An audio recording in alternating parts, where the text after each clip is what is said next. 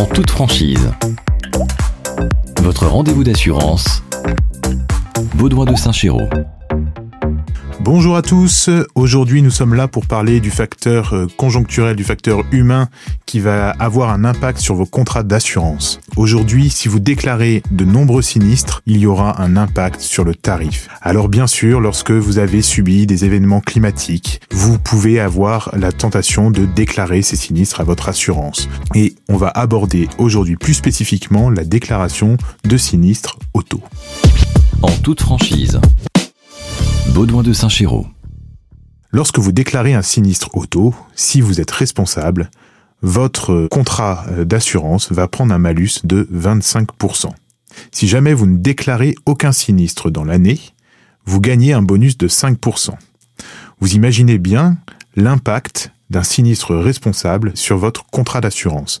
Ce qu'il faut savoir, c'est que lorsque vous démarrez votre assurance pour euh, une auto, vous allez mettre 13 ans à obtenir le bonus maximum en prenant 5% de bonus tous les ans. Donc avant de déclarer un sinistre responsable, il faut absolument que vous contactiez votre intermédiaire pour savoir si ça vaut le coup de le déclarer ou s'il est préférable d'être votre propre assureur. Si on prend le cas par exemple d'une inondation, d'une grêle, dans la plupart des contrats d'assurance, il y a quand même une franchise.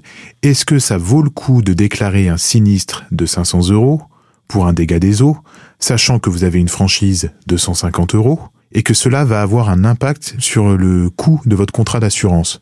Donc aujourd'hui, appelez votre interlocuteur pour savoir si ça vaut le coup de le déclarer, quel va être l'impact sur votre contrat d'assurance et s'il n'est pas préférable d'être votre propre assureur on a un principe qui est un principe qui nous, qui vient des avocats.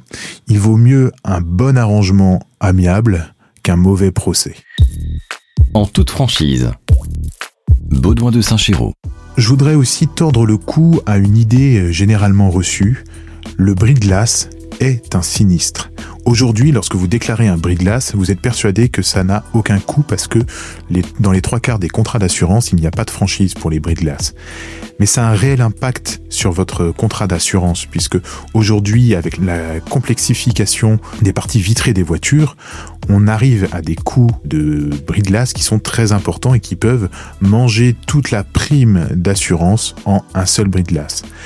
Donc soyez très attentifs aux sinistres que vous allez déclarer. Si vous avez le moindre doute sur est-ce que je dois déclarer le sinistre ou pas, il faut appeler votre interlocuteur, votre assureur. Alors, je vous entends déjà me dire à quoi bon être assuré. L'assurance, qu'il faut bien comprendre, elle n'est pas là pour les petits sinistres elle est là pour les sinistres qui vont impacter durablement votre vie. Vous avez votre maison qui a brûlé, vous avez un dégât des eaux qui met en péril financier votre famille. Tous ces éléments-là sont importants. Et c'est dans des cas comme ça qu'il faut faire marcher votre assurance.